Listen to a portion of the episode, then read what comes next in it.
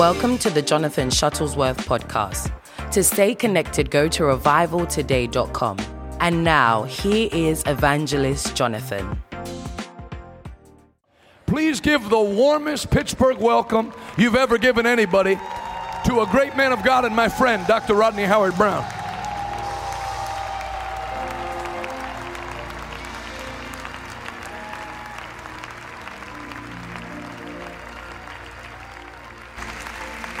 Hallelujah. Come on, give Jesus the biggest shout of praise. Lift those hands to heaven. Father, thank you for hungry ones that have come tonight, that not one will leave you the same way that they've come. Thank you for what you did last night, what you did this morning, what you're going to do tonight. Touch each and every person. Let the fire of heaven come upon your people tonight. Fresh oil from heaven be poured out upon them. Let the wind of heaven blow.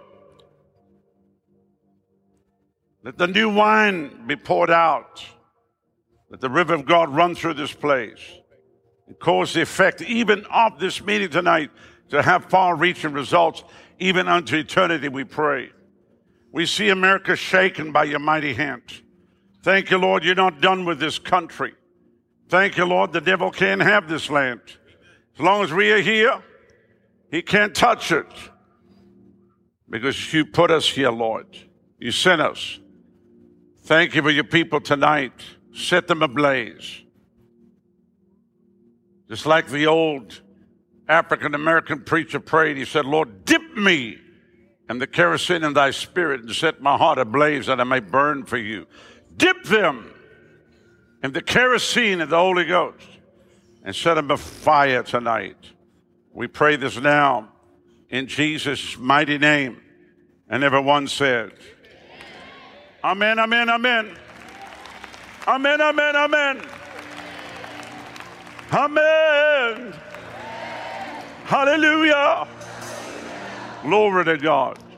Glory to God. Amen. Hallelujah. Thank you, Jesus. Thank you, Lord. There's a high level of intoxication yet tonight. If you're not, if you're not sure what that is, that's a new wine of heaven. Amen. You can drink of that new wine. It comes from the grapes that have been freshly squeezed. They come from the vineyards of heaven. One grape will carry you for three months. Amen. Just one grape. It's time to dump the vinegar of religion and tradition and grab a hold of the new wine of heaven. Amen. You believe that? I want you to turn and greet two or three people, tell them you love them, Jesus loves them, and then you may be seated. We welcome you here.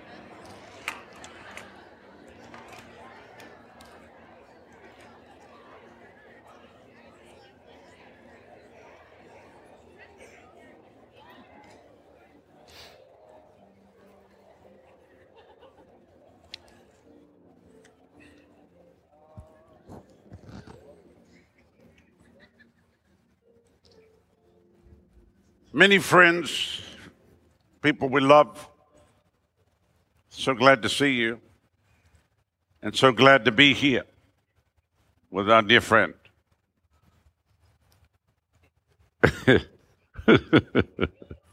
and his wife and precious family. Amen. I love them very much. The book of Jeremiah, I want to read a passage of scripture to you. Tonight, the Lord spoke to me about America, talking about America tonight. And I believe God's going to anoint people here for this nation tonight. These people tonight, they're going to receive special assignments. Just like this church, God's raised us up in 18 months. And of course, the evangelistic ministry that Jonathan carries is I mean, he, he, he might make some trips overseas, but he really, really is focused on the United States, which that's been our cry that God will raise up. I remember when I first came, at least a hundred fiery Holy Ghost evangelists, and many were raised up. They just started hanging with the wrong people. The fire went out. And I met them along the way. They have shadow of their, their, their, their former self. They just hung out with the wrong people who told them that whatever God did back in the 90s, God stopped doing that. It's funny how he never told me he's still doing what he did. I guess he never informed me. I've still been just running with the fire like I did all those years ago. But they received other information from certain prophets who we still don't know who they are, but they informed them prophetically or pathetically that God had stopped doing what he was doing. God doesn't stop doing what he does. Are you with me? He's not done. And so, uh, but anyway, let me read. Uh, I want. I'll leave the pathetic. I mean, the prophetic, pathetic alone tonight. Let's go to Jeremiah chapter one and verse four. Then the word of the Lord came unto me, saying, He said, Before I formed thee in the belly, I knew thee. Before thou camest forth out of the womb, I sanctified thee and ordained thee a prophet unto the nations. So God calls certain people with certain assignments. God called me as a young boy to America as a missionary. Now, of course, we've been here many years. This um, arrived December of 87, so the old decade of the 90s, the next decade, the following decade, we into the fourth decade of just being here in this great land, and God's not done. And then I said, Oh, Lord God, beyond him, I cannot speak for I'm a child. And the Lord said, Say not, I'm a child, for thou shalt go into all that I'll send thee, and whatsoever I commanded thee, thou shalt speak. Don't be afraid of their faces, for I'm with thee to deliver thee, saith the Lord. And the Lord put forth his hand and touched my mouth. And the Lord said unto me, Behold, I have put my words in thy mouth. See, I've set thee this day over nations, over kingdoms. Watch this now. To root out, to pull down, to destroy, to throw down and build and plant, which people don't realize that's the power of the gospel that does that. So, you know, these people say, well, we just got to go around and be nice. But that's not the ministry. Jesus, they wanted to kill him. Are you with me? And they finally did kill him. And every one of the apostles, basically, they put to death. Uh, the only one was John, who they tried to kill and couldn't get right, you know, to, I think, to boil him in oil. Didn't work. And uh, he died of old age. But the rest of them were slaughtered, you know. So a lot of people say, I want to follow Jesus. Well, might mean you get slaughtered. He said, I've set thee over the nations, over kingdoms. Everybody say, root out, pull down, destroy, throw down, and then build and plant. Most of what you hear about in ministry today is about building and planting. But if you know anything about building, if you don't go and do the other, if you don't root out, pull down, destroy, and throw down, whatever you build and plant is going to be corrupted.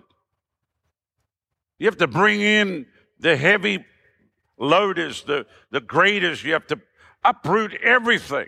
You have to remove those other foundations. Are you with me?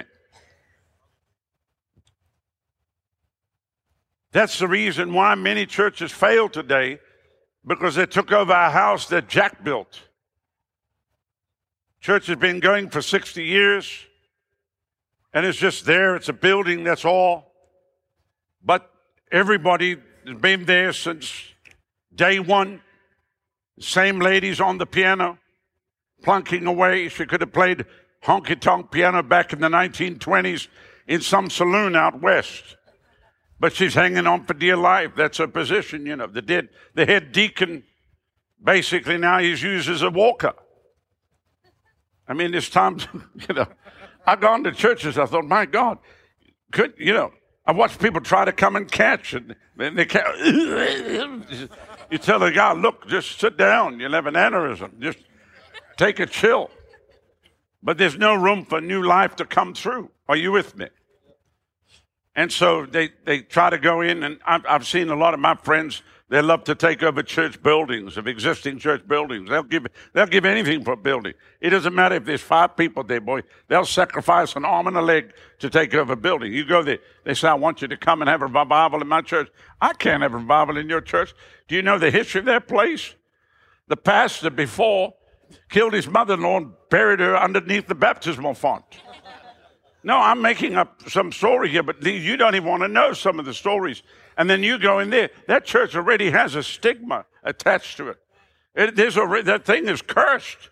The best thing you can do is bring some dynamite, blow the thing up, bulldoze the whole thing down, and use it as a, a place to uh, recycle sewage. Are you with me? Trying to raise the dead in some dead place. I walk into these buildings, look at them. Lord have mercy. Anyway, don't get me started on that. That's why I'm not in love with old church buildings, just so you know. Hello.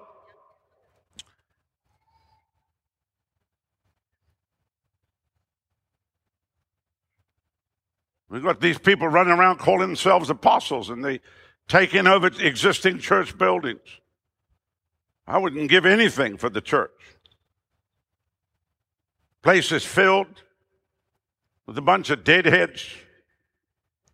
65 minutes, the whole service is over. Thank God, because you couldn't tolerate anymore. Are you with me? If the Holy Ghost showed up, they wouldn't even know the smoke from the smoke machines. They think it's the glory of God. If something actually caught on fire, they wouldn't know there was a fire. They think it was the glory of God. The place is burning, bro. Get out. and these young punk kids who don't carry any weight in the spirit come in and ruin what their father built under the anointing. They come, they don't even believe in the rapture anymore. They don't believe in the catching away of the church. They don't believe in tithing. And I can go on and on and on. They should be taken outside in the back and horsewhipped. Amen.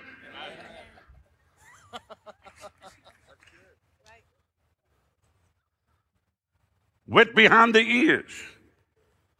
You have to walk up and wipe the snot off their noses. Don't even know what revival is. Now, somebody said, Well, he's mad. I'm not mad. I'm actually very happy tonight. if I get mad, you'll know when I'm mad. I'm not mad, I'm just talking. Root out. You know, it's work to root something out. Who's ever gone and rooted something out in your yard? Well, it depends on how long the thing's been growing, as how long those roots are.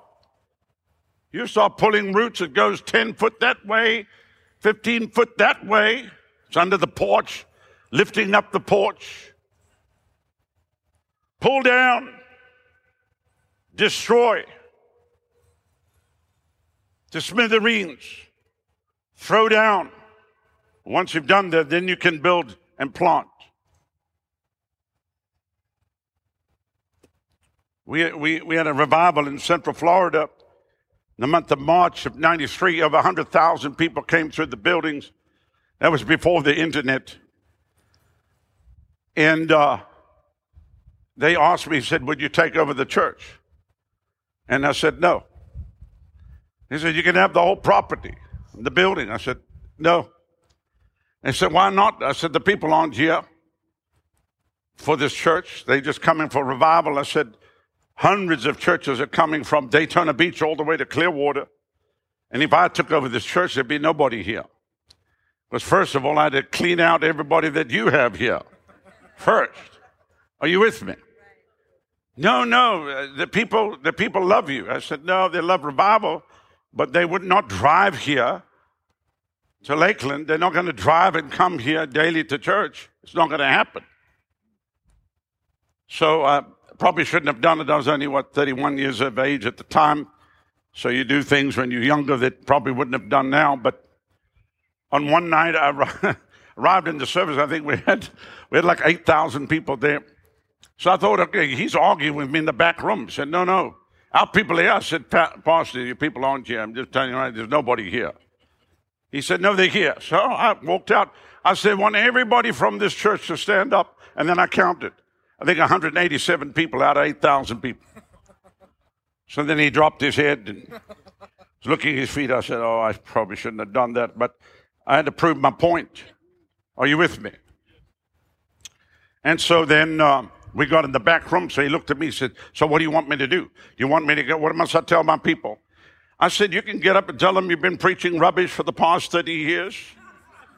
They, they, they know you've been preaching rubbish. That's why people have been leaving in droves. Are you with me? Because he said, What do I preach after you've been here? Two meetings a day. You know, the first four weeks, I mean, work that out. Sunday to Friday, two meetings a day for four weeks, 48 services. People don't want to preach off that. Preach the Bible. Preach the word. Where do I find it? I said, it's there. It's, it's like right there. Every chapter you can preach. Well, I don't know. I don't know what to look for. And basically, it was a church that just really accommodated everything. One Sunday, they'd have somebody preaching that God kills people. The next Sunday, God heals. The next Sunday, they'd have people prophesying over everything that moved, you know. Everybody. I mean, toothless people running around prophesying over people. People were handing out prophecies in the parking lot, you know. Then they were lighting incense, lighting special candles and menorahs and wearing a prayer shawl. And I mean, you never knew what was going on. The first service was for the people that only liked hymns. And that was from eight to nine.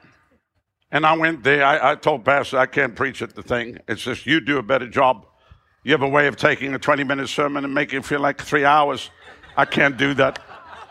So I said, You do that early service. The second service, it was kind of a mixture between some hymns and some newer songs, but basically just, you know, more accommodating to people that wanted more of a worship experience. And that was kind of okay, I guess. But they just, you know, just weren't really looking at the clock and couldn't wait to be extracted out of there. You know, when you come to church looking at your clock to leave, you're in the wrong place. I mean, just don't even know what to say. I mean, if you're looking at the clock, wondering when they're going to finish, you wonder why they even come. What are you even doing here? Amen.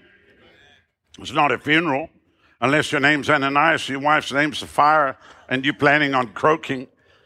Um, it's not a funeral. You go to many places, you think this is a funeral service. God must have died last night and we were not informed about it. Look at their faces. Look how long their faces are. And thank God for the worship tonight. Thank God for the great worship. But in some places, Lord have mercy. I could have done I could have done better with a cat under my arm squeezing the thing's neck, you know. Horrendous stuff. Horrendous stuff.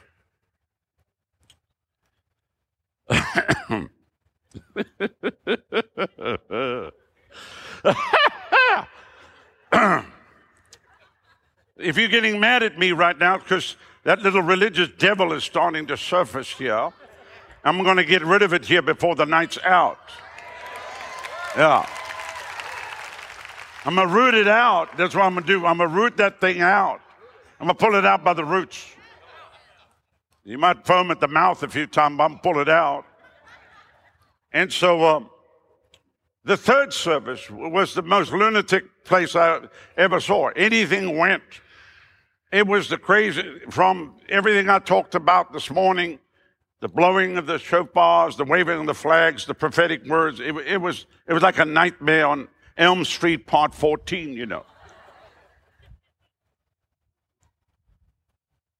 And sadly now, that place doesn't exist anymore and was bulldozed to the ground, which I told them. I said, because here's what they said. They said, don't listen to what he says, because they didn't like what I was preaching. They said, just wait for the joy. Just wait for the joy. Don't listen to what he says. They didn't realize that the joy actually came on the back of a message. And so I remember one day standing there said, if you do not hear what the Spirit of God is saying, the day will come when they'll stand at the back of this vast auditorium and roll a bowling ball down the front of the through underneath the pews and not even hit one person. And it came to pass even as the Lord said, because God is not mocked. Are you with me? You can't you can't come and just say, well, we don't like the message. We just want the manifestation. Are you with me? Well, we, we just want the manifestation. We just want the miracles. We just want to get touched by God's joy and his presence. Well, then your doctrine needs to be right, which that's another thing that people don't even have. They don't even have doctrine. They don't even know what doctrine is. They believe anything. You could get a better sermon from AI, would put together a better Holy Ghost service, a better Holy Ghost sermon than what these pablum preaching punks are handing out on a Sunday morning with their skinny jeans, soy latte drinking preachers with moves bigger than their wife. Sorry, I just had to say it.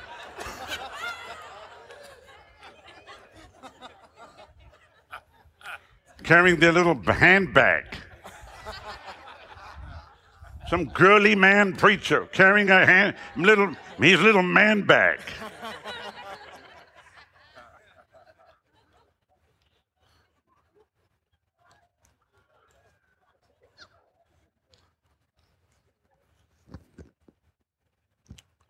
And yet, these are the first people to shut down the church, close down the church. Girly men.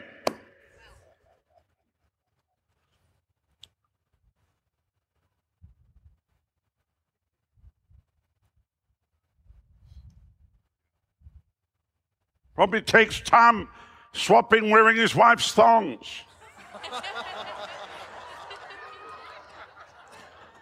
Sorry I had to say it.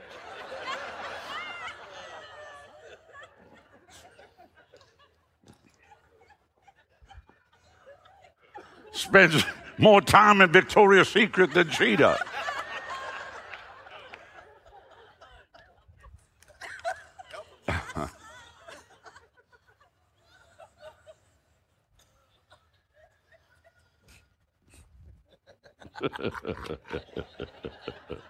Everyone say root out, pull down, throw down, destroy. Say it again root out, pull down, throw down, destroy. Say it again.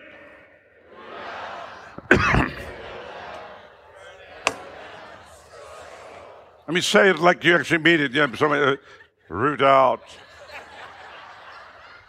Praise God, brother. We're going to go root it out.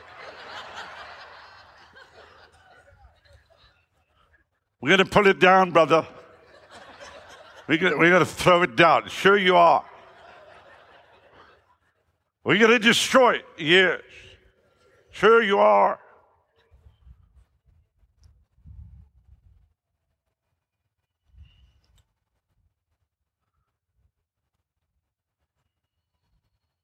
So I've had people over the years, you know, try to say, Brother Rodney, if you just change your message a little bit, you know, more people would like it. As though I went to the ministry with a message so people could like.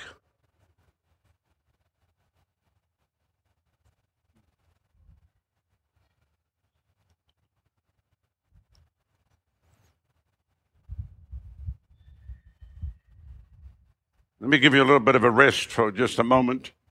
I'm to play a clip. Uh, give you some of you time to catch breath. There's oxygen under the seats. You can recover.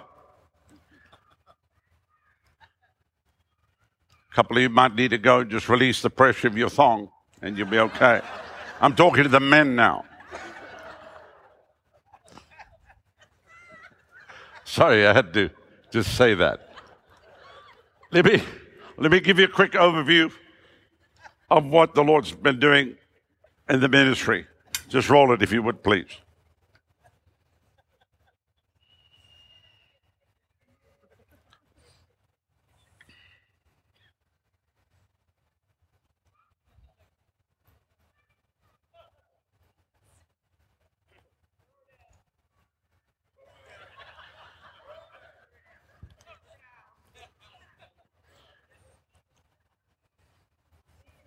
There'll be a video show up here shortly.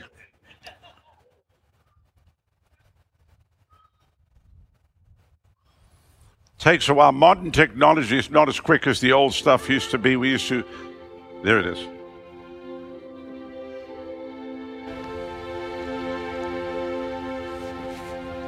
Really, from a little boy, I felt the call to come to America.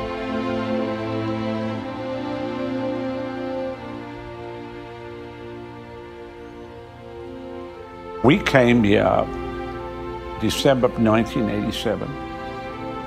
Three children, five, three, seven months, landed with $300 because we felt God called us here as missionaries to America. We found ourselves crying out to God that God would come and move. That led us for what happened in April of 1989 when revival broke out in upstate New York. We didn't realize that what took place that week would begin to pick up momentum throughout 89, 90, go back to Southern Africa for three months, see it hit our country 91, 92, and then what would take place in Central Florida in 93, Lakeland, Carpenter's Home Church, an explosion that in six weeks over 100,000 people came through the doors. That would then catapult us across America and then to the nations of the world. What I begin to see the Lord begin to do is almost like send us on a mission.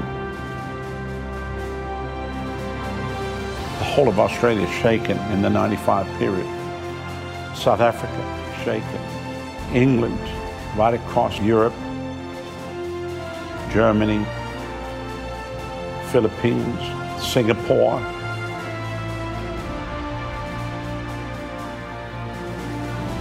What was so amazing was just to watch one place catch fire, then the demand comes for you to go to another place, and then you go there. It was actually in one of our biggest meetings in Singapore in 95. And that's when God spoke to us about the River Church. We started first day of December 1996, 575 people showed up.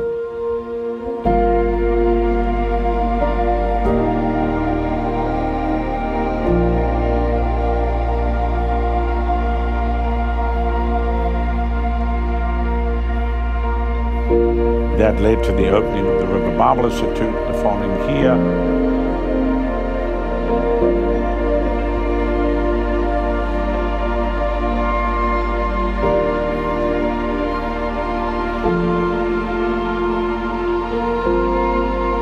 What, in essence, the Lord allowed us to do from 96 until the present was to raise up an army of people that would go do what we do without us doing it.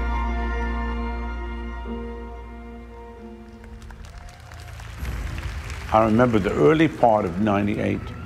We were in Ozark, Alabama. Went to sleep, and in this dream, I was standing looking over New York City. And standing next to me was Dr. Billy Graham. He had had one of the great revivals in New York City, Madison Square Garden back in the 50s. I was standing there and he was talking to me about it in the dream. I began to weep uncontrollably. Got out of bed and I knew exactly what that meant. I heard the Lord say, Go to New York City and launch one of the biggest soul winning crusades since the 50s. One thing led to another. We went and negotiated on Madison Square Garden, rented it for six weeks in the summer of 99 in an event that would cost $6.7 million. Trained up the harvesters. Gospel Soul Winning Script was birthed. We saw 48,459 people give their lives to the Lord. Everything we're doing today was kind of birthed there. The message that was preached on the 30th of July, 99, that there was a storm coming, talking about the rise of terrorism, nations from the downfall of America as we speak. America's not ready for what's coming. What would happen if a missile landed in the middle of New York City? Two years before 9 11.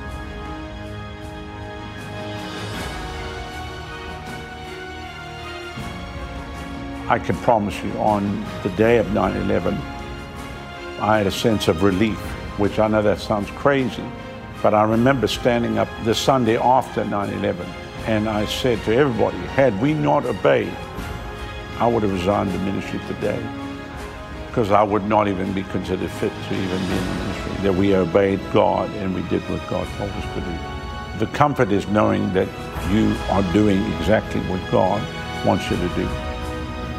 Nothing greater than just obeying the Lord. Whether in the eyes of man, it matters not, but obey Him. So 99 was New York. 2000 was Shreveport. 2001, God gave us our world headquarters here, 83 acres of property. In the end of 2002 was a very uh, major, major thing for us because our middle daughter Kelly, uh, she died in my arms on Christmas Day. She battled for 18 years with genetic disease called cystic fibrosis. On Christmas Day, here you are holding your daughter in your arms, and she's dying in your arms. And it was just past her 18th birthday. As a minister, I had to make a decision what the devil walked in here and stole my daughter from me, or I'm going to put her on the altar.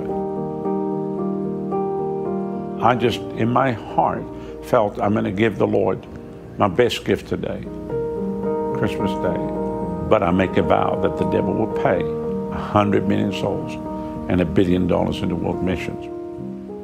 It's amazing how these things happen, but I know that God hears the cry and honors the vow. So when you make a vow for 100 million souls, you have to go get the souls. Where do you go to get the souls? Africa.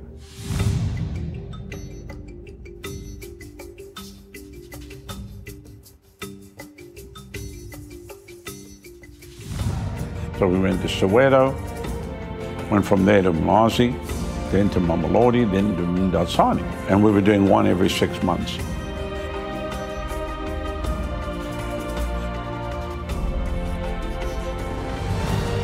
I'm looking at this field, the whole place was dancing. People were just happy.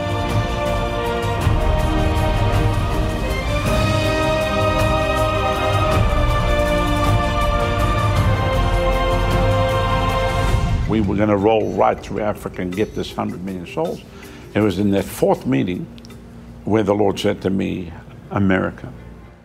I was a little shocked. I said, Lord, we going off with the 100 million souls. He said, America is your primary call. He said, clear the calendar, focus on the U.S. Don't go rent stadiums like you did before. Just use churches. We went to 55 cities in 27 months from 2007 through the early part of 2009 and saw 1.1 million people saved. So then the Lord opened up back in East London the 50 days of glory, the nightly telecast, and over 300,000 people come to know Jesus. And the Lord said, I'm going to do that in America. 2011, Christian Television Network opened to us six hours every night, seven nights a week over 660,000 phone calls. Through television alone, 120,000 saved. And then through all of the people downloading the script, mobilizing and reporting through the soul saving stations and the outreaches of the ministry, that year, 1.1 million people were saved. So what we saw was an acceleration given all of what we're doing with the Great Awakening from 2011, 2012, by, by 2013, I didn't even know if we even had a window to turn this thing around. I said, Lord, what do we even do? You know, is this thing too far gone? And I felt the Lord say, go to Washington, D.C.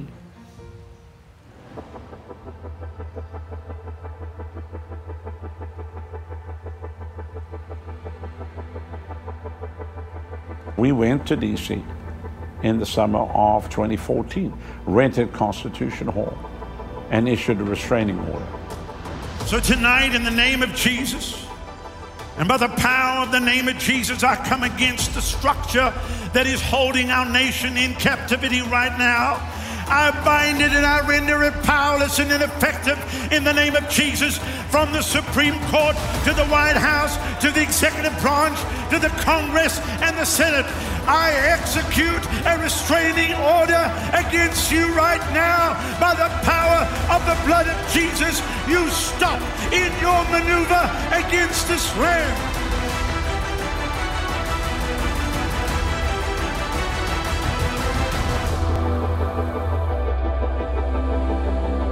2014, 15, 16, 17, 18, and 19 right in the Capitol. We walked every office of the Congress, every office of the Senate, served 56,000 people saved.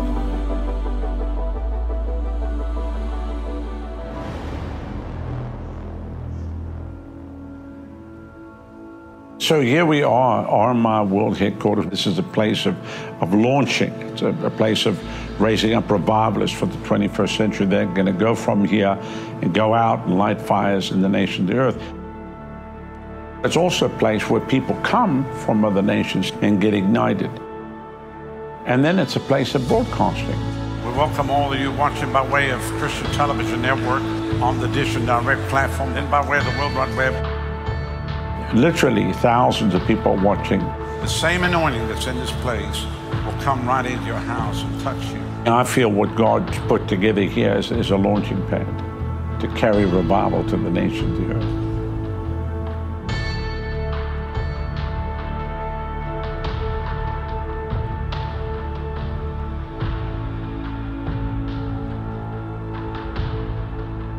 When the Lord gave us the 83 acres, I felt that we wouldn't build till we had definite plans.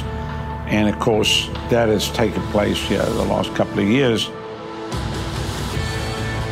We felt the Lord tell us, build as though money was no object. We're not going to borrow from the banks. We're basically going to dig a ditch and watch God fill it and really just see the Word of God work. What has resulted is, is the plans for the full 83 acres, which is going to be the new sanctuary. Everything from the new children's church, youth facility, everything related to the church, bank, restaurants, and then all of the other things that will come about on the property which will unfold as we build. So let's see what the Lord is going to do. This is an adventure that will be as much an adventure for us as it will be for everybody else. In the 1700s, America had what was known as the First Great Awakening. That First Awakening shook America. A hundred years later, they had the Second Great Awakening. What we believe in God for is a third great spiritual awakening.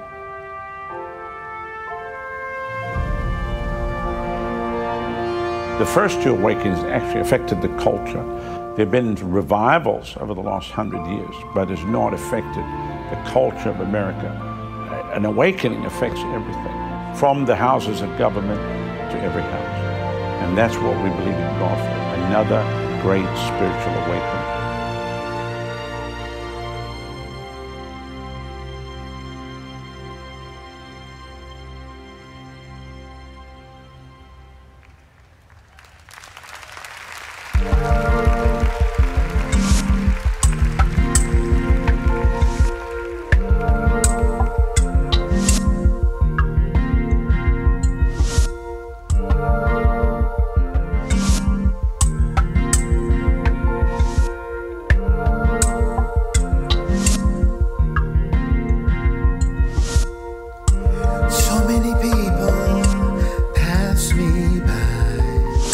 There are many without a smile on their face.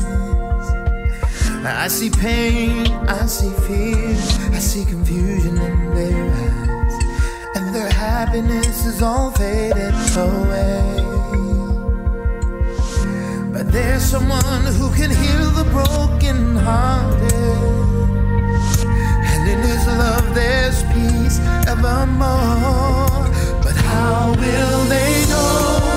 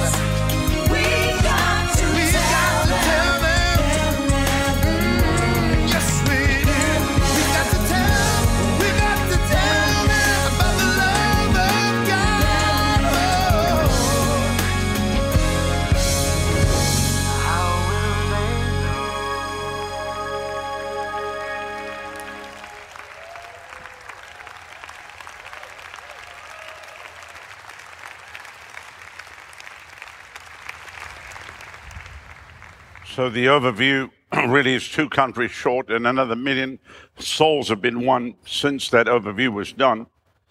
And the hardest t- thing we have is the staff keeping up with keeping the overview up to date. There's actually 88 countries, 45 million decisions. I made a vow for 100 million souls. We're going to get that. In actual fact, we're probably over that, but people don't report everything. But we'll just stay with what's reported. Can you say amen? Now, you see, there's a lot of international nations there because obviously when God called me, He had called us as missionaries to America. But I'll tell you, I've actually given up on America quite a few times. and I won't get into the details why. But um, obviously, haven't given up on it now. You'll see a lot of times when I just made a run uh, internationally was just because I'd say I'm done. You know, I'm just kind of done with this. You know, you only can, you can only take so much when you have to wrestle with preachers when coming into the city to win souls, when you have to argue with them. and the Lord, of course, now has given us way to bypass the religious structure, just go in and get the souls, which then you have to have new churches be planted. So that's what is on our heart, and I see that's on your heart. I'm excited about Fort Worth and what's about to happen there. You know, I know you're doing monthly meetings, but you've already announced what probably is going to happen, which is good. I'm very excited. Amen. I was so excited. I watched the whole of Friday night and it was awesome. I could feel it. Amen. So, one of the problems that we're dealing with all these seeker churches, and they're just there to seek instead of finding. Amen. You know, you seek while you're looking, but when you found him, you have him. Amen. We don't need an entry level place where people can come and taste God, like a little room where you come and taste Him. See, like that's what they have when you go for ice cream. You go and you pick what flavor you want. You, you want to taste. Let me taste that. Let me taste over that. Well, I'm going to go over here. Let me go taste Revival Today Church. You don't, you come sit and dine at Revival Today Church. We come taste you. Hello. Yeah, right. We just want to see if, if I'm going to like it there. Well, if that's, if that's the case, then every pastor is going to go out of his way to make it more palatable for you. So you don't like it. Well, what don't you like? Please tell us. What would you like us to do? We can move the building five foot to the right. Would that be greater? You don't like the parking space? Whatever you would like, just tell us. We want to make you comfortable here. Uh, it's not a problem. Just come. There's room for all of all of you. I know you're running drug deals in the parking lot, but it's fine. You know, we make room for everybody. Amen. We just try to between hits. If you can just actually attend a service every now and then, it'd be great. I know you're tithing off of the sale of the weed and uh, you're selling special cookies outside and all that kind of stuff. But which you know you laugh about, but that's what people are basically are doing, making accommodation for everybody. But revival doesn't make accommodation for everybody. And that's in fact the gospel is very plain. It says, it says, broad is the way that leads to destruction. Many there be that find it. But narrow is the way. In actual fact, the scripture says, narrow is the way constricted by pressure. And few there be that find it. Few there be that find it. So there's no broad way of the gospel. Oh, there's many ways to God. No, there isn't. There's only one way, and his name is Jesus. Can you say amen? There's only one blood that washes you clean, is the blood of Jesus. And there's only one way to get cleansed is by repenting of your sin and asking God to forgive you. And then he'll come and he'll do that. And he'll wash you clean and set you free. The gospel's the same. It's the same, no different. If you were walking in the days of the apostles and you're walking today, we don't have to change it to suit the 21st century. Just preach it plain. Thank God we don't have to change the scripture. People coming out with new translation. I see they just came out now with the Queen James Bible. And I'll leave you interpretation of what that means the Queen James Bible. for the pastors with the pink manties. Amen. Lord have mercy. Who could believe that in this hour that we're sitting, even facing, somebody contacted our church, really somehow got hold of my email, said to me, if we would like you to come to a special meeting in Brandon, which is just down the road from us, bunch of major pastors are coming together to discuss the LGBTQ plus plus whatever. We'd love for you to come to. We can actually discuss what we're going to do. You know, it's a new time we're living in. I thought, hell no. Amen. Not yeah, coming to discuss any anything. And we sing a lot of people delivered, coming out of that, set free. And I won't get into that, but we treat everybody the same, preach the same gospel, and then repent and get set free by the Lord. I don't have time to go sit and listen to a bunch of preachers, especially the ones that close their churches.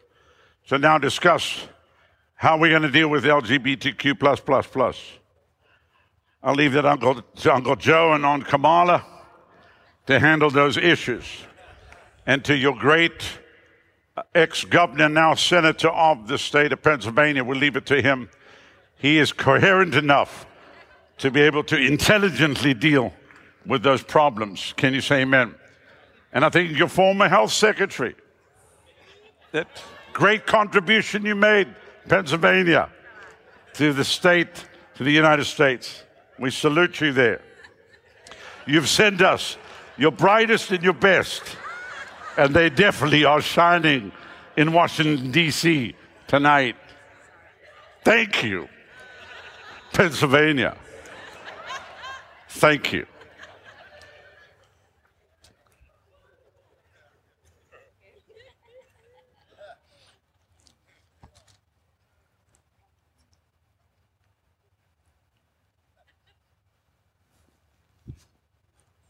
I thank God for all the ministries that are blazing the trail.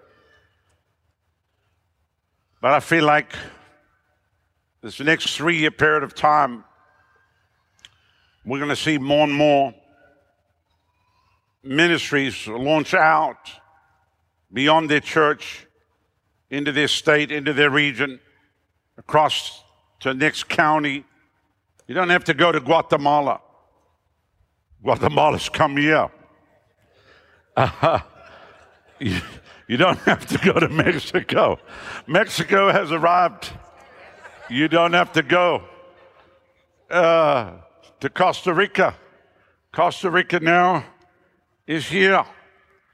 So you don't have to get a passport and get on a plane and fly anywhere. Not that even flying anywhere, you might even get there. It might take you three days now. In extra fact, they're contemplating going back to the days of the ox wagon as better transportation across the United States. These days, as you can see, what's actually happened. If you fly anywhere today,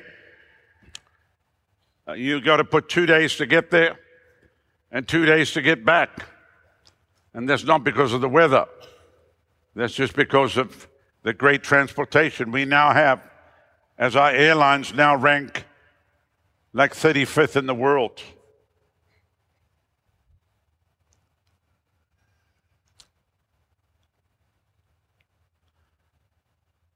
So you might say, well, Pastor, why is America in this condition? Because of the churches, because of the preachers, because of the pulpits. Lukewarm pulpits, lukewarm pews.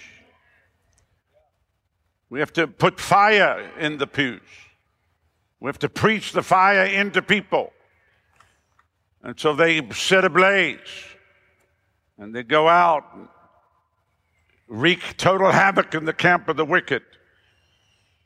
Revival is not just about coming to a meeting and having a touch and shake, bake, and quake and fall down, roll in the ground, and go out back to your normal way of life. Revival's an upheaval.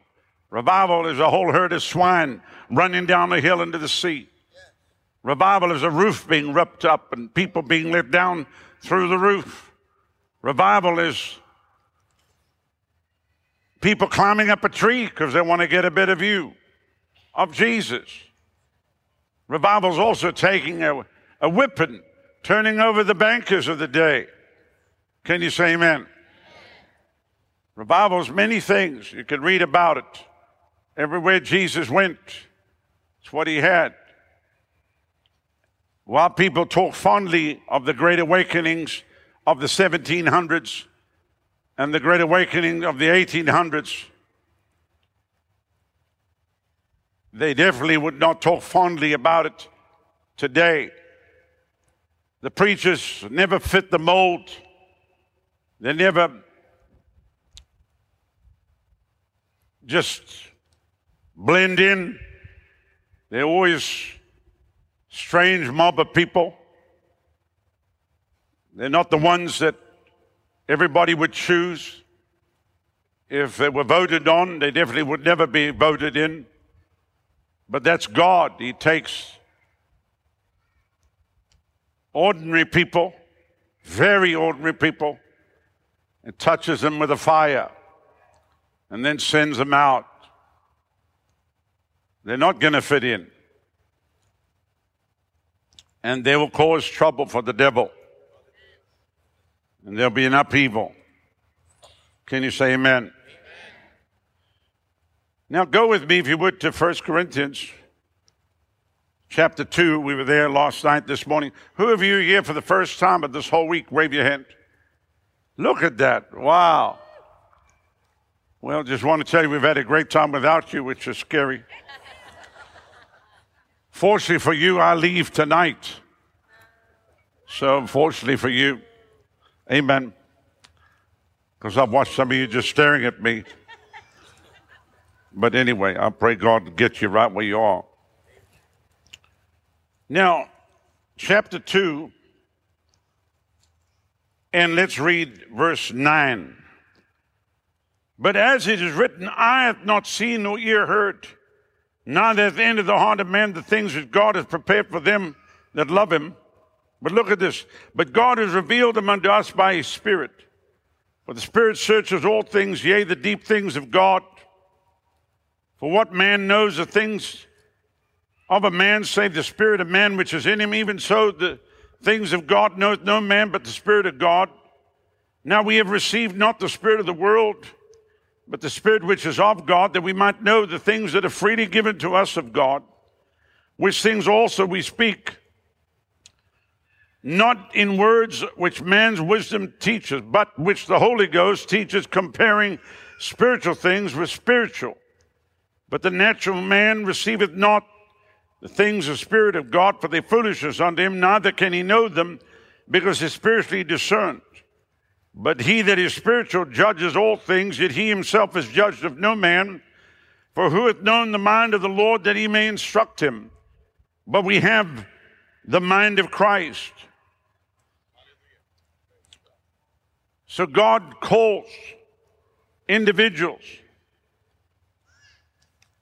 and puts them in assignments. If you go back to chapter 1 and we read that, we read that this morning, I believe it was. Verse 18 For the preaching of the cross to them that perish is foolishness, but unto us which are saved is the power of God. For it is written, I will destroy the wisdom of the wise and bring to nothing the understanding of the prudent. Where's the wise? Where is the scribe? Where's the dispute of this world? Hath not God made foolish the wisdom of this world? For after that in wisdom of God, the world by wisdom knew not God. It pleased God by the foolishness of preaching to save them that believe. For the Jews require a sign, and the Greeks seek after wisdom. But we preach Christ crucified, unto the Jews a stumbling block, and the Greeks foolishness. But unto them which are called both Jews and Greeks, Christ, power of God and the wisdom of God.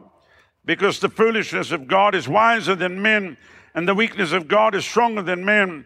For you see your calling, brethren, how that not many wise men after the flesh, not many mighty, not many noble were called.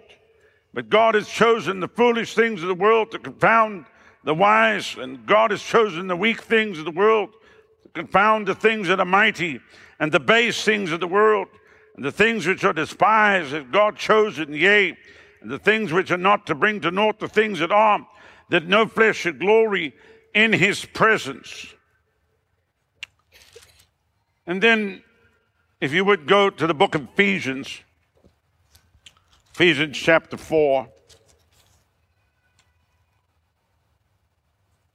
And verse 7. But unto every one of us is given grace according to the measure of the gift of Christ. Wherefore he saith, when he ascended up on high, he led captivity captive and gave gifts unto men. Now that he ascended, what is it? But that he also descended first to the low parts of the earth. He that ascends, the same also descended up far above all heavens, that he might fill all things. And he gave some apostles, some prophets, some evangelists, some pastors and teachers for the perfecting of the saints of the work of the ministry, for the edifying of the body of Christ, till we all come in the unity of the faith and the knowledge of the Son of God unto a perfect and mature man, unto the measure of the stature of the fullness of Christ, that we henceforth be no more children tossed to and fro, carried about by every wind of doctrine, by the sleight of men, cunning craftiness, whereby the lion wait to deceive, but speaking the truth in love may grow up into him in all things which is the head, even Christ, from whom the whole body fitly joined together and compacted by that which every joint supplieth according to the effectual work in the measure of every part, maketh the increase of the body under the edifying of itself in love. And then let me, let me read one, one more passage here. Amen. Amen. Let's go to 1 Corinthians. And we'll go to chapter, chapter 12. 1 Corinthians chapter 12.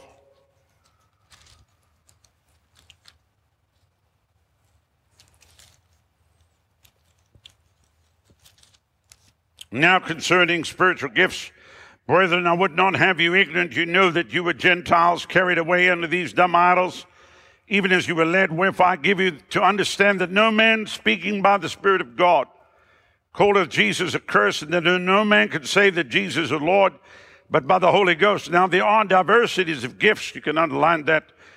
But the same Spirit, and there are differences of administrations. Underline that. But the same Lord, and there are diversities of operations, but it's the same God. You see there diversities of gifts, differences of administrations, diversities of operations, but the same Spirit, the same Lord, and same God. But the manifestation, the Spirit is given to every man to profit withal. For to one is given by the Spirit the word of wisdom, to another the word of knowledge, by the same Spirit another gift of faith, by the same Spirit another gift of healings, by the same Spirit another working miracles, to another prophecy, to another discerning of spirits, to another diverse kinds of tongues, to another the interpretation of tongues. But all these worketh in one and self same Spirit, dividing to every man severally as he wills. Now, when it comes to the body of Christ, every born again believer has an assignment as a child of God. First of all, the only way into this family, you have to get saved. You have to come to the place, repent of your sin, confess Jesus as your Lord and make him Lord of your life. And then, of course, being of our Pentecostal persuasion, you then to go and get baptized in water. That does not mean you get some little sprays on your head. That means they take you and dip you under, bury you under the water, which is very important that you follow Jesus through the waters of baptism. Are you with me? And then also that right after that, you begin to renew your mind to the Word of God, to take God's Word and begin to walk according to what the Word says you are, not according to what some psychiatrist says you are. Amen. Amen. And then get the baptism in the Holy Spirit with the evidence of speaking other tongues, but also get the power that comes along with it. A lot of people get a language but get no power and uh, you might as well get the power. There's actually a power that comes with the baptism in the Holy Ghost. Now that's available for every believer. And then these signs will follow you. You can lay hands on the sick. That doesn't mean say you're an evangelist or healing ministry Or you now must go on television with a great miracle ministry. It just means you're a believer that lays hands on the sick and people get healed. You can cast out devils. That doesn't mean you have some special deliverance ministry now. That just means you cast out devils. Are you with me? And uh, you can prophesy too. That doesn't mean say you're a prophet. You know, everybody can operate under the simple gift of prophecy, but that doesn't make you a prophet. And then even a blind squirrel will find an acorn every now and then. Are you with me? So you got people, you know, find a prophetic word, and there's people even running off prophetic words from 20 years ago. And they're looking like through reams of prophetic words, like they're going through the prophecies of Nostradamus or something, trying to go into quatrain you know, to try to see what's going on. They're reading tea leaves that come from some granny that prophesied and she finished a cup of tea and the leaves were pointing in a certain direction. So no, I mean, why am I saying that? Because there's gifts that are given to men, and these gifts given are given by the head of the church, the Lord Jesus Christ. They're not given by man. No man can appoint you in as apostle. No man can appoint you as a prophet. No man can appoint you as anything. Jesus, the head of the church, appoints you. And then men recognize the call of God in your life.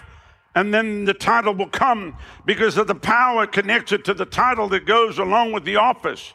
But just because you call yourself a title does not mean to say you walk in that office. And there's many people that went we saw that even at River University. Students that come, they're in the first nine month program. Four months later, they leave college. They're in a garage over in Brandon and they be made associate pastor and now they are apostles. I said, I heard that. I said, my God, they do. How quick is that? Four months, they come here out of the world, just walking in. They were smoking joints five months ago and now they're apostles. It's unbelievable. Never seen anything like it in my life. They're sitting there with their wife and their son, his wife, their dog and cat, and a parrot named Molly. And they're running the apostolic ministry from the garage on a Zoom. Uh, they're zooming to all the world and preaching the gospel. And they, anyway, I can go on about it. I've never seen so many people that have suddenly burst into some apostolic calling and some snaggletooth woman showed up and just began to prophesy, you know. And it's amazing how people will be led by that nonsense. And we have that come around the river. I showed them where the door is. Amen. One guy showed up one Sunday and he said, I'm Jesus Christ. And he a little woman, no teeth in her head, and she testified that she was his wife and that he was Jesus Christ and that he was to preach there that Sunday. And I said, Well, um, I just spoke to Jesus just a few seconds ago. He never mentioned your name. So I'm going to show you where the door is. And then he began to cuss me out and told me great curse would come upon my ministry. So we gave him the left foot of fellowship and sent him off. Amen. But so these gifts don't grow on trees. God is the one that calls people. In actual fact, when God calls people, like I said, he chooses the most unlikely people. I mean, if we had to choose, we would not pick them from a lineup. You know what I mean? We said they have a strange appearance, they speak strangely, and they're a little quirky. But um, I mean, couldn't the Lord really maybe have picked somebody a little different? But God doesn't look at it that way. Are you with me? He just says, Come here. I'm going to use you. I'm going to put my hand upon you and I'm going to touch you. and put my anointing upon you and you're going to be used by me. And I don't want you to go everywhere. Just go where I tell you and go to the people that I send you and stay within the framework of what I've called you to do. And when you do that, I'll bless you and I'll be with you. Don't seek to copy what another's doing. Don't seek to imitate what another's doing. Don't seek to walk in the same path of another, but let me take you and the path that I have for you. And uh, my hand will be upon you my blessing will be upon your life. Don't get into competition with other preachers about what they're doing. You do only what I tell you to do, and you rejoice as others are blessed, and you'll be blessed, and you'll be excited, and you shall be happy, and you'll be at peace, and you'll see the hand of God upon your life. And the last time I checked, there's 8 billion people on the planet. So we've got a lot of work to do. Can you say amen? Everybody's always upset because another church opened up. But as you know, the churches are closed all the time. Uh, many churches open up, but it doesn't mean to say they're going to be here five years from now. That's why I try to tell every evangelist don't book yourself five years into the future. You'll be booking yourself into churches that already will be closed down by the time you get there. Are you with me? I mean, just a couple of months ahead, will be fine. That way you stay with the spontaneity of heaven. Amen. We're not impressed by you saying, I'm, I'm booked up for the next five years. Great. Those pastors won't even be there by the time you get there. Are you with me? Somebody said, What happened to them? I don't know. Another strain of COVID come through. Anything could happen. Wife stabbed him 17 times in self defense. A lot of things go wrong. Are you with me? Amen. So I heard it today. The woman stabbed her husband 17 times, 37 times because she found pictures of a beautiful woman. But then after she killed him, she realized it was actually her when she was at, at before she lost the weight, you know. So she, uh, yeah, sad. I'm not sure what happened. She found these pictures on his phone. It was actually her uh, from years ago, and he just had stored them, and he was just keeping them, and and she found them, and she killed him. She felt he was having an affair. It was actually her. But too late. Johnny's dead. So, uh, and he was preached at the First Assemblies of God Church. No, I'm just kidding. just, just tease it. It was a joke. It just was a joke. He wasn't. He wasn't. Uh, of course, he's permanently handed in his credentials if, if, if it was. Anyway. So God's the one that calls, God's the one that anoints, and God calls, and the way He does that is by a burning fire, which we call a desire that drops into people. And that fire is a consuming fire, and the fire comes upon you and you can't shake it. It doesn't matter what you do. That fire came on me for America as a little boy at the age of five. I would preach to my teddy bears. I would line them up. I'd lay hands on them. They'd all fall into the power. Amazing when I prayed for the bears. There wasn't a bear that braced himself, that held his hand, that was doing this. The bears just went out. The moment I touched them, they fell out of the power. Amen. And then my brother and I took the bears and we went to the bathroom and filled the tubs and baptized them by full immersion. In the name of the Father, the Son, and the Holy Ghost, we baptized them. And probably every week they were getting baptized. And they, these are bears back in the 60s. They weren't made to handle that kind of abuse. There were probably three baptism maximum bears.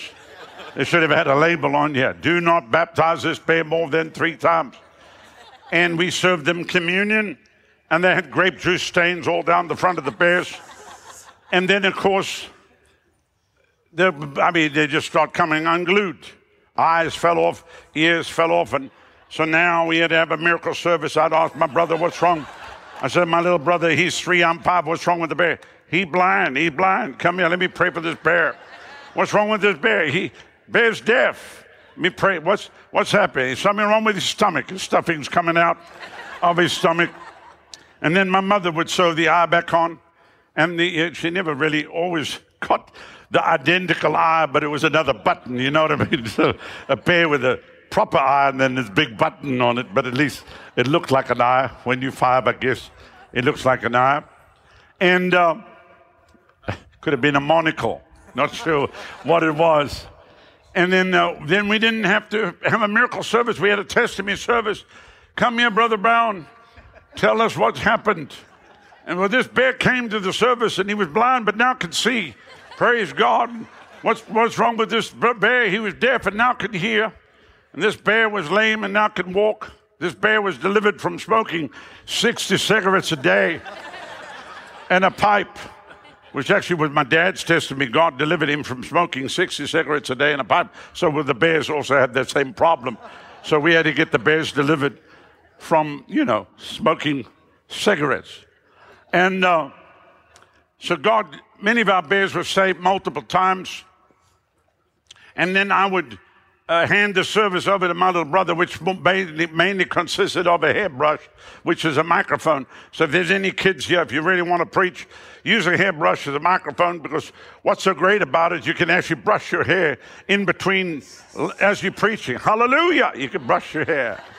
Praise God. Glory, glory to God. It, it's really, you'll find it so great. It's like a, a dual purpose microphone, hairbrush just it's the new ministerial microphone hairbrush comes out. You can pick it up for 19.95 at Walmart. Comes out in three colors. Amen. Which I thought it was because if you looked at the old microphones, they had those cones on. Remember the preachers from the 70s? They had these hairstyles. They looked like head cover microphone covers. I thought that's what they've been doing. They've just been combing their hair. Sometimes you want to grab them and speak into the head. that guy make a good microphone head cover. And there was all the styles of the 70s, if you remember. Some of you, maybe you couldn't because you were, you were zoned out back in the 70s and you don't really remember much from that time period. Um, and so I would hand the service over to my brother and climb out the window and go in the backyard the city of Port Elizabeth in the Eastern Cape of Southern Africa and go to preach in America. I was in America. I'd be in the backyard preaching, just walk around, preaching to some trees, preach to a couple of pumpkins my mother was growing, and then come back through the window. My brother's preaching. I grab the hairbrush from him, take over the service, and just, sorry to interrupt the service. I'm back from America. I've come to tell you what great things the Lord has done, you know. And so, quite amazing that God would send me to a land that's filled with bears. When you think I'd be praying for elephants and lions and buffalo, and didn't, with bears. And so nothing's changed. If you look around you, you'll see people sitting here. You'll see stuffing's been knocked out of some of them. And some of them looking at me. There's a couple of growled a few times here during the service. So um, I feel totally at home. Nothing's changed from the time I was five until now. Are you with me?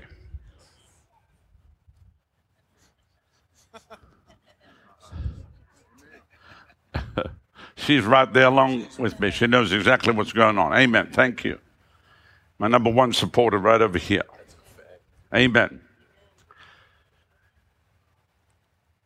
So, growing up in church, sitting under the ministries, not personally because they were there, but by way of film of Dr. Billy Graham, the great Oral Roberts, and about the crusades that he did. A. A. Allen, and many of the greats down through the years. And of course, they all come from America. So I actually thought the Lord lived in America. I thought he must be. I mean, look at the power that comes out of America. God must live there. When I came to America, then I found that he actually didn't live here. But there were people that were living here that had cried out to him and that God had come and visited them. If you listen to their stories, very unique, each one. Many of them were actually failures in what they even attempted to do. From Oral Roberts, T.L. Osborn, A. Allen, all of them. But one day they made a connection. One day they stepped from one realm into another. And then God put his hand upon them and began to use them in a profound way. I believe there's people that God's going to do the exact same thing with here in this room tonight, and you that are watching by way of television. And I'm speaking especially in relationship to the United States of America. Somebody said, Well, I'd like to go overseas. You, again, I said, You don't have to go overseas. We have every nation, tribe, and tongue living here. You, you, you can be used of God in America to shake whole nations because some of the top people from those countries are here, and some of the bottom people are here as well. You know, that's just the way it works because they're sending undesirables. In extra fact, sending people out of prisons, send them over here. And that's all part of the new immigration policy. That's what's happening in the whole of Europe at this time, but I believe it's going to backfire on them. And God's going to use many of these people to bring revival to America, to shake America to the very core. Can you say amen? amen? So tonight, I just felt in my spirit to really talk to you a little bit about the United States. You know, tomorrow, so called 4th of July, we don't celebrate the 4th of July. We, we, celebrate, our, we celebrate our freedoms and our liberties, and we don't wait for the 4th of July to do that. We celebrate that every day. Can you say amen? And these are God given rights. These are God given rights and privileges given to us. But God put America upon our heart. And so new churches have to be built.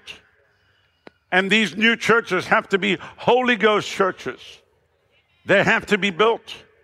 And they have to be built by Holy Ghost people. That's why I'm so glad you started your school.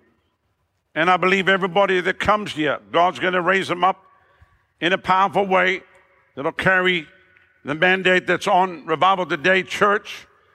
Somebody said, How could you say that? You have a school? I totally understand that. I'm not in competition. In fact, my wife and I encouraged them. We knew they were going to start a church before they knew. I, I knew it. I could see it already was going to happen. And I told them, You're going to start a school and we'll help you get the school going. So we're in 100% agreement with everything going on here. Are you with me? That's why, even though I hate coming up to Pittsburgh, I made every adjustment possible to be here. Because, I mean, who wants to leave Florida? I mean, seriously. All Pittsburghians come to Florida. You know how I know who they are? Because they sit in my services totally sunburnt. I'm not sure if they use cucumber on the eyes, but all the ladies sit with the white patch around the eye and the rest is burnt to a crisp. I go, You're from Pittsburgh, aren't you? It's Pittsburgh. Glad, glad to have several people here from Pittsburgh. You, you didn't know, you're just from the suntan that they have. They Pittsburghians. Amen. So, how many in this room tonight you feel something in your spirit about the United States of America? Three people, that's phenomenal. To have great results here tonight. Amen. How many are in the full time ministry here? Please raise your hand. All right. How many pastors? All right, good. How many evangelists? And maybe should I call for apostles and, and prophets?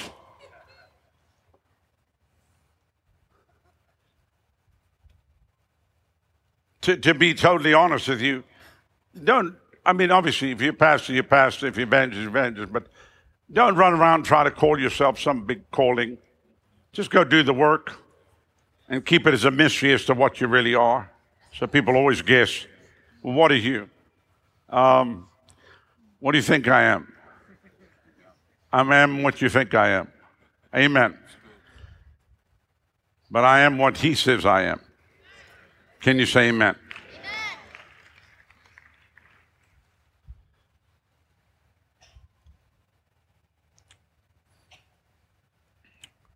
What we are doing right now is just running to cities lighting fires. I'm doing that uh, just one night rallies, lighting a fire.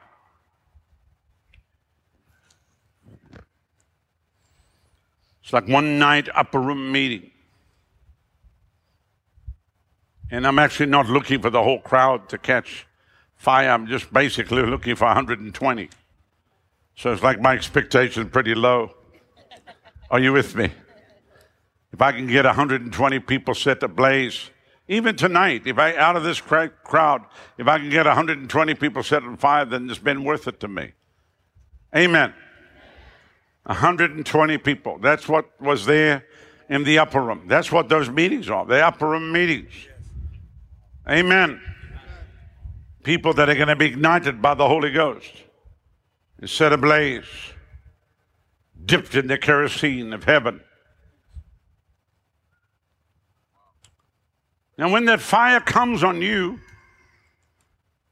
that fire which is a burning passion, a burning desire, and it gets stronger and stronger and stronger until you can't but not do it. You have to do it. Woe is me if I don't obey. You feel compelled of the Lord. You have to go. You have to do what He's called you to do. Somebody said, Well, I don't really have an invitation. You don't need an invitation when you've been given a commission to go to all the world and preach the gospel. Somebody said, Well, nobody invited me. If you're going to sit and wait for an invitation, you're going to wait a long, long time. When I started out, nobody invited me, so I actually wrote the invitation to myself. I just sent, took a long time for a postcard to get to me or a letter. I just wrote a letter. Uh, down Browne, I opened up, and it was me inviting myself to come preach. I said, honey, somebody just invited us to come preach. It was me. There were times I wrote out a check, 5,000 bucks, and sent it to myself. Sweetheart, 5,000 just came in. Nothing came in. It was me just sending it in to myself. I was just, just had to encourage myself in the Lord. Amen. Hallelujah. You know, nobody wanted me. Nobody even cared. And uh, I always tell the story how when we started out, we, we didn't we didn't have any credentials or papers or whatever. And so any minister, you know, when I'm, I mean, Adonica and I've been married, what, 41 years. This October, 42. Stand up, sweetheart. My best friend in the whole world. And um, so I was 20, she was 19. I had nothing. She had the car. That's why I married her, because I knew we could get out of town. I'm not stupid. Amen. She was my Uber driver before there even was an Uber. And, uh, and, but she, you know, I was a good salesman. I said, we're going to travel the world. We're going to go to the nations of the earth. And I, I, had, I didn't even have money. I had nothing. I had a vision. And I was a very good salesman because uh, she bought it. And she's been glad ever since. Amen. She still finds it uh, strange. I mean, she still said, she said to me the other day, somebody should follow you with a camera during the day. More things happen to you during the day. I can't keep up with it. My wife says this. She says, it's quite crazy what happens with you. So every night I have to come and say, what happened? I say, okay, when I left here, by 11 o'clock this happened. At 2 o'clock this took place. You won't believe what happened at 3. So I catch her up on, on events of the day. Otherwise, she only finds out when I'm talking to Jonathan. I'll be on the phone talking to Jonathan. My wife goes, You never told me that. You didn't tell me that. When did that happen? Sweetheart, it happened this morning. I was going to tell you. so she, she knows, you know, uh, she listens on the phone. She listens to every phone call. Not because she's eavesdropping, just I'm always with her. And so I phone when she's there, so she hears everything. And there are times when she'll take over the call, you know. And it's great. It's awesome. Amen. when I fell asleep, yeah, she'd take over the call. Well, I thought it was check the news. It wasn't. It was just Jonathan talking, but I thought it was check the news. So fell asleep. Anyway, this passion is what drives you. It's the passion that propels you. You'd rather die than not fulfill God's purpose and plan for your life. I believe there's people here tonight that the Lord put a call upon you years ago when you were a child, when you were a teenager, but you took the wrong turn and you went off on some rabbit trail. But I think you're ready now to say, okay, somebody said, well, it's too late now. No, it's not. God will connect you back into what is the divine call for your life. And God can make the next three years be as 30 if you just humble yourself and you allow yourself to be trained. You can come right here to Revival today, uh, the, the, training center they have here, Institute Or if you make it down south, you can come River University. We'll train you if you're humble yourself. Just because you're old doesn't mean to say you know everything. You're just old in your in your crooked wrong ways. Amen. But we can uncrook you. We can we can we can we can we can take anybody that's humble.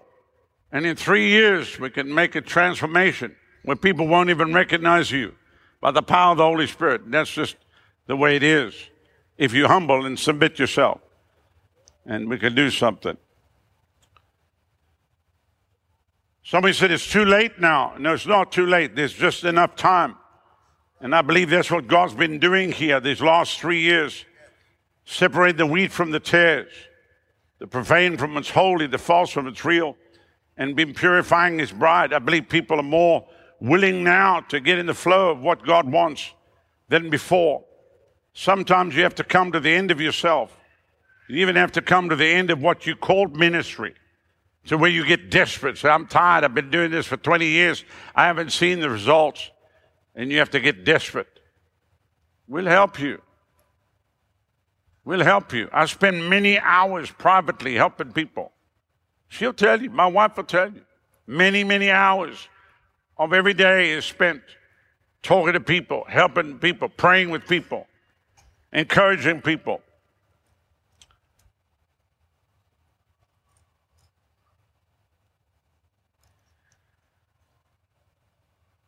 Somebody said, Well, I don't really feel too encouraged right now.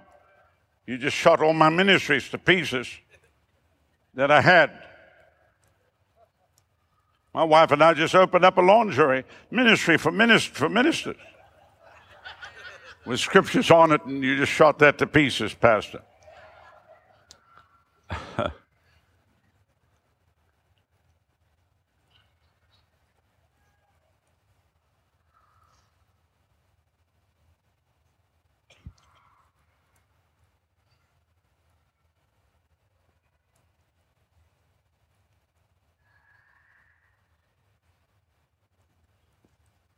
The kids playing in the back there that should be in the meeting.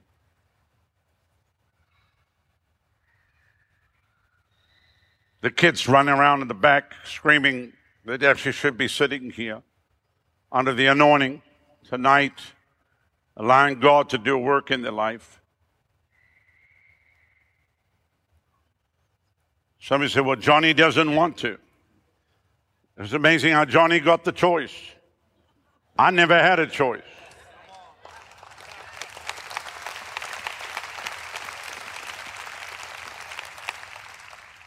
Our hides were tanned. We became Americans years before we even moved here. We had stripes and we saw stars. And our wails sounded like Rosie O'Donnell trying to sing the Star Spangled Banner.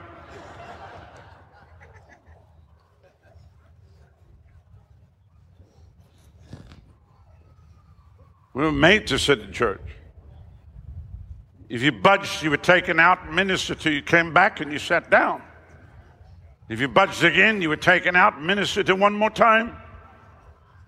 There were many times there was a weeping, a wailing, a gnashing of teeth. There were times you thought it was the uh, final hour. The Battle of Armageddon. You, there were times my brother and I thought it was a great tribulation.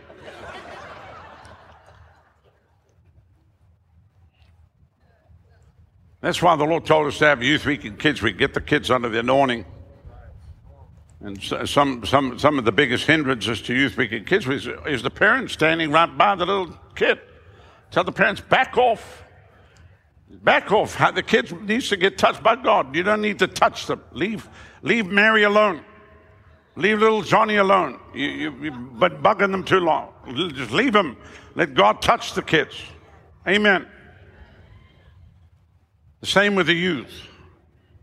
I walk down the lines, I see the young people sitting with the parents. I go, oh, I know who needs help here. It's not the kid, it's the parents.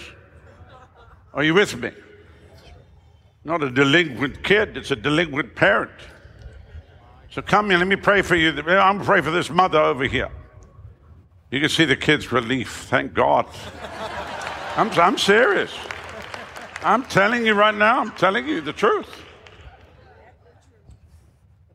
So let's get back to this passion, this fire that's on you. God is a consuming fire, and this passion for America. You know, there's people that God has called,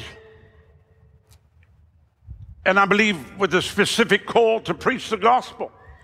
The only hope for America is men and women full of the fire, full of the anointing of God. There's no other hope.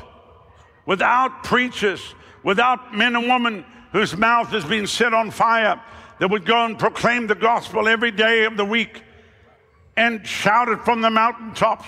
We don't have mountains in Florida, but you do here in this region, in the Appalachians. Shout it from the mountaintops and from the rooftops. That's how the gospel is going to get spread. And America is going to be changed not by new laws or legislation that comes from the capital cities or from Washington, D.C., but come in the pews from the pulpits as men and women are set on fire. And I'm just going to say this, and you can mark this down. If the men, if men will not be raised up, God will raise up another batch of ladies that will blaze the trail. Just like Aimee Semple McPherson, Maria Woodworth Etter, and Kathryn Kuhlman. God's not going to be limited to one situation that meets the approval of a denomination.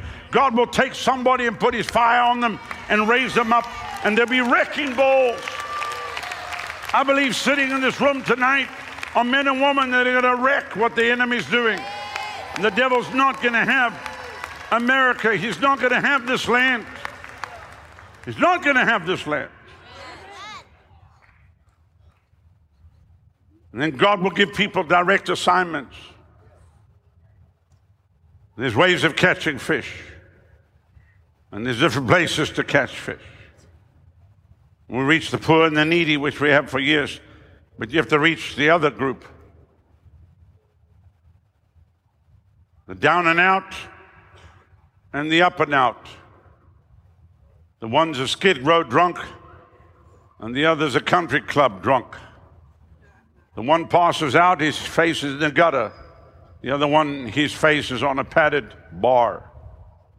But at the end of the night, the head is always where the rear end is supposed to be, hugging a toilet bowl.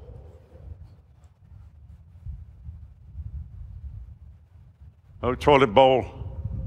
Oh, toilet bowl, how you are, my friend, tonight. I feel your cool on my face. Huh, that's what they end up. They end up with their head where the rear end should be. Hello. Under the influence of alcohol. Alcohol that stained our nation.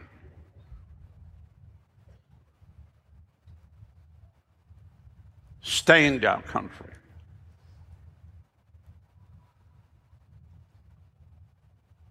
And now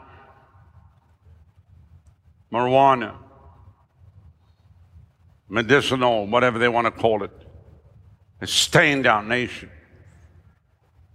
And then all the cocaine and drugs and, and all the synthetics. It's all the same in Australia. They sniff petroleum. They have cans of petrol. They sniff it and hand it to a two year old behind the mother on her back as they sniff petroleum.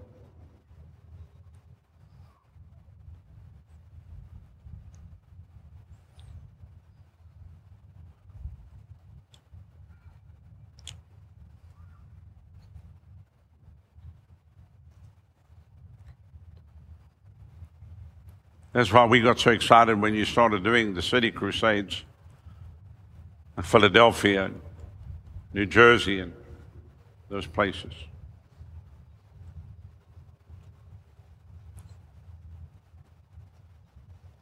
There's other evangelists. Great to what just happened with you, Brother Ted, in Atlanta. Phenomenal what just took place. Amazing.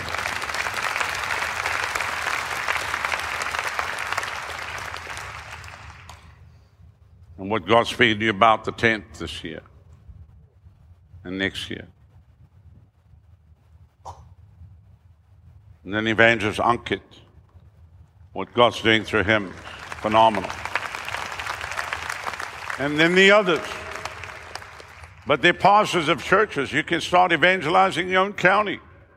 You can actually go to the next county. Take your musicians that only sing on a Sunday morning and go get yourself a Holiday Inn or some ballroom at some Hilton in the next county and go fly a neighborhood and start having a meeting with 20 people and preach the gospel and take your people out. Come on, it's time. God never called us to go from Sunday to Sunday, He called us to go from glory to glory. Last week in Tampa, Florida, last week in Tampa, Florida, over 6,000 people were saved just on the streets. Just on the streets, just ordinary people every single week. Some weeks it's low. During the conference, they'll get about a thousand saved. But then some weeks, three, four, five, six, there have been weeks of 10,000 people saved. It's like a vacuum cleaner. As people are winning the lost and out doing what Jesus says do, laying hands on the sick. Every Sunday, miracles. We hear the testimonies of miracles of people that are healed. Congregation members that are praying for everybody. You can't go anywhere without having hands laid on you in the city. And that's what's going to happen in the city of Pittsburgh. And that's what's going to happen in every city represented here. So everything has to stem from a Holy Ghost church, a Holy Ghost church that takes territory. And so I believe there'll be people that'll come and I believe there'll be many churches planted out of here, John. Many that are going to be ignited. They'll come see what God does here, come through the school, and then go out and they'll be planting them. It's going to be great.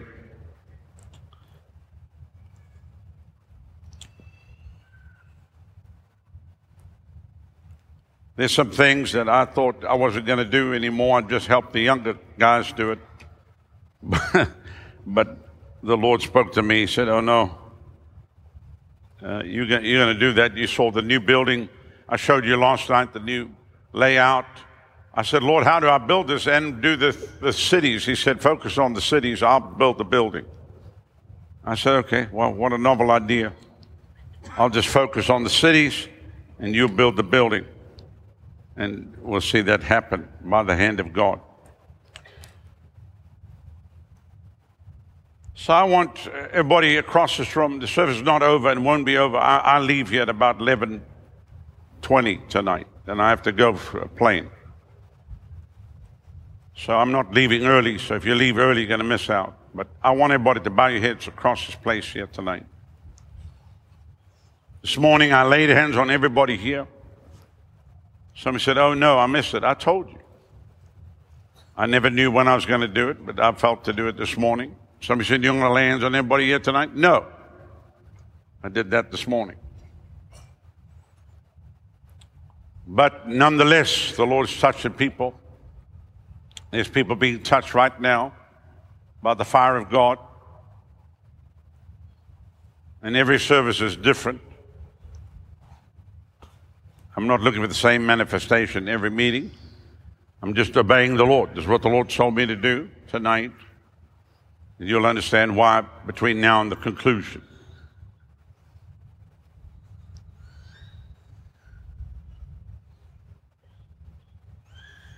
So while heads are bowed and eyes are closed, I want to give several calls here.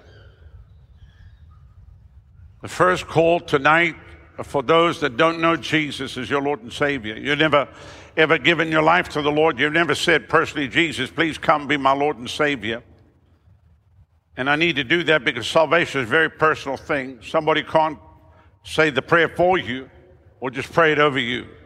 You have to pray it for yourself and invite Him to be Lord and Savior of your life. And if you let Him do that, He will come and do that. You can't buy this, you can't earn it, it's free. But what would happen if tonight was your last night on the earth? What would take place? You went home and put your head on your pillow in the middle of the night. You breathed out your last breath. Where would you go? Where would you spend eternity? I want you to know there's a heaven to gain and a hell to shun. And you don't have to go to devil's hell because 2,000 years ago on Calvary's cross, The price was paid and the blood was shed. And just like that old song said, there is a fountain filled with blood drawn from Emmanuel's veins, and sinners plunged beneath that blood lose all their guilty stain. Tonight, the power of sin will be broken. The power of guilt and shame will be removed from your life. You might have come in here one way, but you'll leave another way. Today, he calls you. He stands with arms wide open. He says, Come unto me. All you that labor and are heavy laden, I'm going to give you rest. Take my yoke upon you, learn of me. My yoke is easy, my burden is light. Come. The way of the transgressor is hard. There's a way that seems right to man, but then the end thereof is death. But he calls you tonight. He says, Come and surrender your life. You can't buy this, you can't earn it, it's free. Just humble yourself and say, Yes, Lord, tonight I give you my life. Secondly, maybe you've come to this place, you say, Pastor, I gave my life to the Lord in days gone by. I've grown cold. I'm not serving God like I should. But tonight, as you were speaking, I felt the pull of heaven. And tonight, I want to surrender my life afresh. Maybe it's something hidden that no one can see pride, unforgiveness, bitterness, jealousy, anger, lust, the hidden things that clog the heart of man. But tonight, the Lord calls you and He says, Come, come, come, come. Will you surrender to Him? Will you say, Yes, Lord Jesus? Maybe it's not hidden. Maybe it's something outward that all can see, and you feel, Well, what's the use? Everybody can see what I've done, and they all know if God even wanted to use me, that's done. But they don't realize that your mess, God will turn around to become a message that will be amplified to help many people come out of their mess. Because they're people that are in a mess because they don't have Jesus. And God's going to use you in a powerful way to get people delivered and set the captives free. Will you surrender to Him? And then maybe you here tonight and you say, Pastor, storm came against my life. I was going along serving God. I was really on fire, but something hit me like a Mack truck from hell. A sudden divorce, a bankruptcy, the loss of a loved one, a sudden illness, the betrayal of a close friend, the loss of a job. Something happened, rocked my world. But tonight, I'm coming back. I'm going to serve Him. I'm going to serve Him. And then lastly, if you hear and you say, Pastor, I do love the Lord, but I'm not sure. I don't have the assurance. I don't know that I know that I know that I'm a child of God. Tonight, I want to know beyond a shadow of a doubt I'm a child of God. I want to have that, that confident assurance. Remember, when God looks at people, He looks at temperature.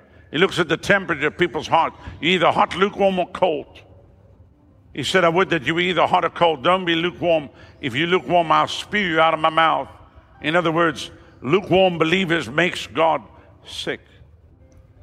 And this is not the hour to be lukewarm. This is the hour to be radically on fire for God. And I want to give this call first.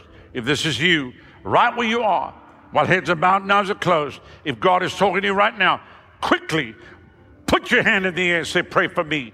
Right now. Slip it up high, right at the back. Another hand, another hand, another hand over there, another hand over there, another hand over there, another hand over there. Quickly. Slip it up high and say, Yes, Pastor, that's me. I understand this is a conference and they're ministers, but that means nothing. I've had preachers come forward. I've had preachers' wives get saved after 19 years, married to a pastor. It embarrassed the pastor. He told his wife, Go sit down. She said, No. He said, I said, go sit down. You're my wife. He, he said, I've been married for 19 years. I've never been saved. I want to get saved tonight. I saw that happen in front of my eyes. I want you to put your hands down. I want you to look at me on this side over here, on this beautiful pavilion. If you didn't raise your hand but want to be included in the prayer, we're going to pray right now, quickly. Slip the hand up right now, say, include me. Anybody else? Thank you. God bless you. This section here didn't raise a hand but want to be included. Put your hand up right now. Say, include me in the prayer. God bless you. God bless you. Anybody else? Raise up high. This section over here didn't raise your hand but want to be included. Just slip that hand up right now. Say, include me. Right at the back. Another hand over there. Anybody else? Then this, yep, thank you. This section over here, you didn't raise your hand but want to be included. Quickly slip that hand up and say, include me. Anybody else? God bless you. I want every person that raise your hand on those invitations. Stand your feet right now, quickly, all across the field. Stand up right now. Every person that raise your hand. I want you to make your way down the aisle and come stand. Don't move that, brother. Don't move that. Brother, brother, don't move that. Leave it here. I'm coming back. Leave it here.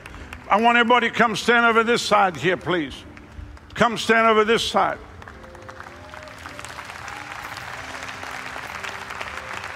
Put them at an angle. Come stand right over here.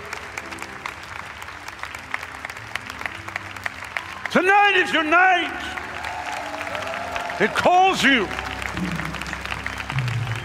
It calls you tonight. It calls you tonight. It calls you. Come unto me, all you that labor and heavy laden. Just come, next line behind. Quickly, guys, bring them around. Come unto me, all you that labor and heavy laden. I'm going to give you rest. Take my yoke upon you. Learn of me. My yoke is easy. My burden is light. Come. Come now. Come down over the house into the ark. Come. He's calling. Jesus is calling you. There's others right now. I just feel it in my spirit. I'm called one more time. You feel your heart pounding away. Quickly jump up from where you are and run down here now. It's time to get right with God tonight. It's time to get right with God. There's several others. Quickly, quickly, quickly, quickly, quickly. I was five years old when I walked the aisle. Come.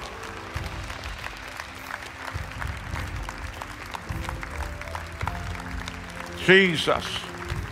Jesus. Jesus. Jesus. Thank you, Lord. The Bible says all heaven rejoices of one sinner that comes to repentance. Those of you watching, wherever you are, in your home, on your screens, if you need to pray this prayer together with me, pray it as I pray with them. Believe in your heart and confess with your mouth. I want you to close your eyes, raise your right hand to heaven. That's where your help comes from. And pray this prayer off to me right now. Say, Father, I come to you in the precious name of your Son, Jesus. Lord, you said in your word, if I confess with my mouth, Jesus is my Lord and my Savior, and I believe in my heart that God has raised you from the dead, I will be saved. So, Father, right now, I confess Jesus is my Lord and my Savior. Come into my heart right now.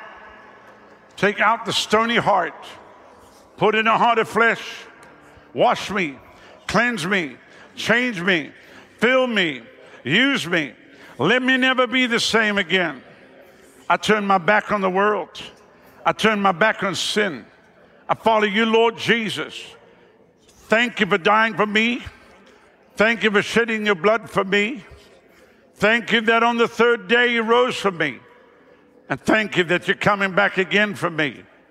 From this day on, I'll never be the same again. I confess Jesus Christ has come in the flesh. He is my Lord and my Savior. And right now, by faith in the finished work of the cross and by the shed blood of Jesus, I'm saved. Thank you, Lord, for saving me now. Thank you for sharing the Jonathan Shuttlesworth podcast. If you're interested in supporting our mission to spread the gospel of Jesus Christ to our generation, please visit revivaltoday.com and click on Give Now to become one of our monthly partners. Thank you in advance. We hope to see you soon.